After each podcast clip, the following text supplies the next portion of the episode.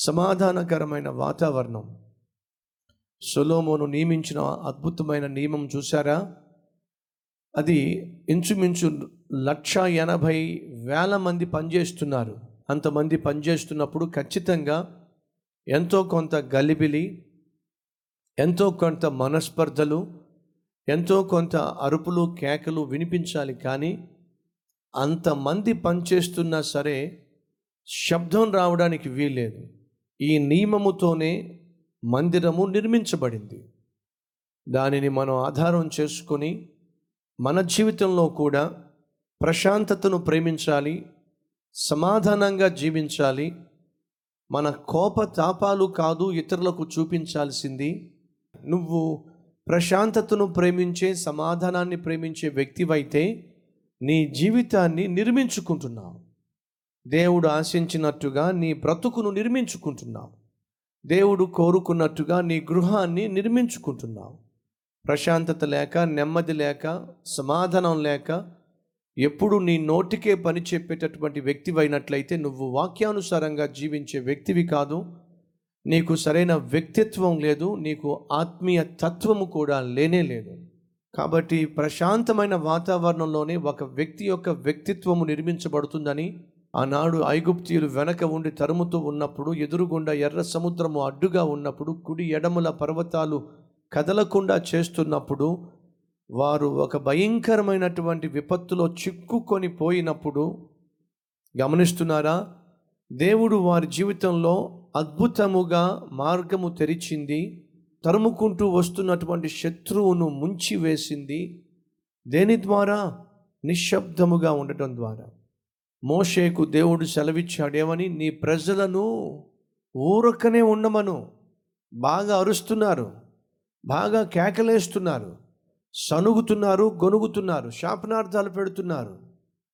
ఇష్టం వచ్చినట్టుగా మాట్లాడుతున్నారు. ఇది నేను ఆశీర్వదించేటటువంటి సమయంలో కనిపించవలసిన దృశ్యము కాదు. నేను ఎవరి మధ్య అయితే అద్భుతం చేయాలనుకుంటున్నానో వారు ప్రశాంతతను ప్రేమించాలి. నేను ఎవరి మధ్య అయితే మార్గము లేని చోట మార్గాన్ని చూపించాలనుకుంటున్నానో వారు నాకు ప్రశాంతమైన వాతావరణాన్ని కనపరచాలి.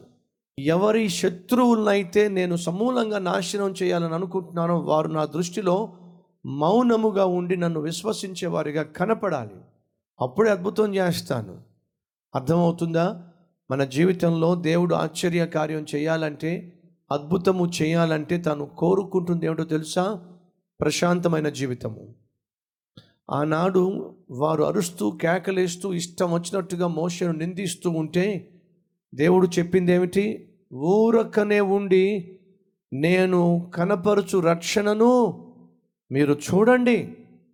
అల్లరి చేస్తే మీకు మార్గాలు కనిపించవు. గొడవలు చేస్తే మీకు నా అద్భుతాన్ని కనపరచలేను. సహోదరులు సహోదరులు మనం ప్రార్థన చేస్తాం అడుగుతాం ఏడుస్తాం ఉపవాసాలు ఉంటాం. అయిన అనేక సందర్భాల్లో మనకు రావలసిన జవాబులు రాకపోవడానికి కారణము మన అల్లరి జీవితము మన తొందరపాటు జీవితము.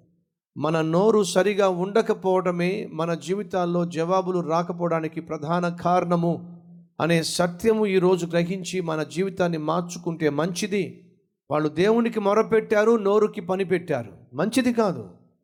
ఒకవైపు ప్రార్థన చేస్తూ మరొక వైపు నీ నోటికి పని పెడితే మంచిది కాదు. ఆనాడు వారు చేసింది ఏమిటంటే మీరు మౌనంగా ఉంటేనే అద్భుతాన్ని చేస్తాను నోరు మూసేశారు. కామైపోయారు. ఎందుకని? ఏం చేస్తాం? కామ్ కాక నోరు ముయ్యక ఎదురుగుండ ఎర్ర సముద్రం వెనకాల ఫరో సైన్యం కుడి ఎడమల మార్గం లేదు. ఇరుక్కుని పోయిన మనం అరిచి కేకలు వేసి ఏమి సాధిస్తాం? దేవుడు అద్భుతం చేస్తానంటున్నాడు ఆశ్చర్య కార్యం చూపిస్తానంటున్నాడు మార్గము లేని చోట మార్గం తెరుస్తానంటున్నాడు. ఇప్పుడు మీరు చూస్తున్న శత్రువులు ఇంకెన్నటికీ చూడనంటున్నారు నోరు మూసుకొని ఆయన చేసే అద్భుతాన్ని చూద్దాం. ఎప్పుడైతే వారు నోరు మూసుకొని ఉన్నారో దేవుడు తన అద్భుతం చేశాడు. సహోదరుడా సహోదరి నీ జీవితంలో నీ ప్రార్థనకు జవాబు రావాలా? నీ కన్నీళ్ళు తుడవబడాలా? మార్గము కానరాక భయపడుతున్న నీ జీవితంలో మార్గాన్ని నువ్వు చూడాలనుకుంటున్నావా? నేను తరుముకుంటూ వస్తున్నటువంటి శత్రువులు అది ఏ రూపంలో ఉన్నా వాటిని ఇంకెన్నడూ చూడకుండా నువ్వు ప్రశాంతంగా జీవించాలనుకుంటున్నావా? అయితే ఖచ్చితంగా నువ్వు నీ జీవితంలో ఒకటి అలవరుచుకోవాలి. ఏమిటి? దేవుని పట్ల మిక్కుటమైన విశ్వాసము. నిగూఢమైనటువంటి నమ్మకము నువ్వు ఏర్పరచుకోవాలి. విశ్వసించువాడు కలవరపడడు అని బైబుల్ సెలవిస్తుంది. మనం అల్లరి చేసేవారిగా తొందరపడేవారిగా గలిబిలికి లోనయ్యేవారిగా చింతించేవారిగా ఉన్నట్లయితే జవాబు దొరకదు. అనేక సందర్భాల్లో ఉక్కిరి బిక్కిరి పరిస్థితులు గుండా మనం వెళ్తున్నప్పుడు ఆర్థిక సమస్యలు గుండా వెళ్తున్నప్పుడు టెన్షన్స్ భరించలేనప్పుడు సాధారణంగా మనం ఎమోషన్స్ కంట్రోల్ చేసుకోలేక ఎలా పడితే అలా ప్రవర్తిస్తాం. కోపాన్ని ప్రదర్శించేస్తాం. అందరి మీద చిరాకు పడిపోతాం. కోపాన్ని ఆఫీస్లో కావచ్చు స్నేహితుల మధ్య కావచ్చు బంధువుల మధ్య కావచ్చు ఉద్యోగం చేసేవారి మధ్య కావచ్చు పై అధికారుల మధ్య కావచ్చు కింద వారి మధ్య కావచ్చు. ఇష్టం వచ్చినట్టుగా బిహేవ్ చేసేస్తాం. మంచిది కాదు. ఈరోజు ప్రభు సన్నిధిలో మనం ఒక తీర్మానం తీసుకున్నాం. ప్రభువా మా జీవితంలో మేము కోరుకుంటున్నటువంటి అవసరాలు తీర్చబడాలి అంటే మేము ఖచ్చితంగా నెమ్మది కలిగిన జీవితాన్ని అలవర్చుకోవాలి.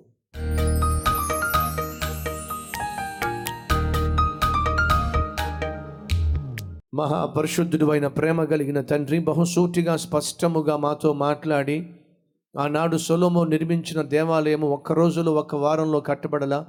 అది ప్రతి దినము కట్టబడింది. కట్టబడి ముగించేంత వరకు కట్టబడింది.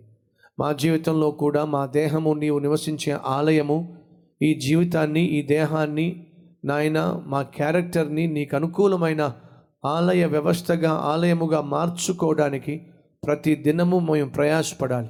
ప్రతి దినము మేము కష్టపడాలి. ప్రతి దినము దానికి సమయం కేటాయించాలి.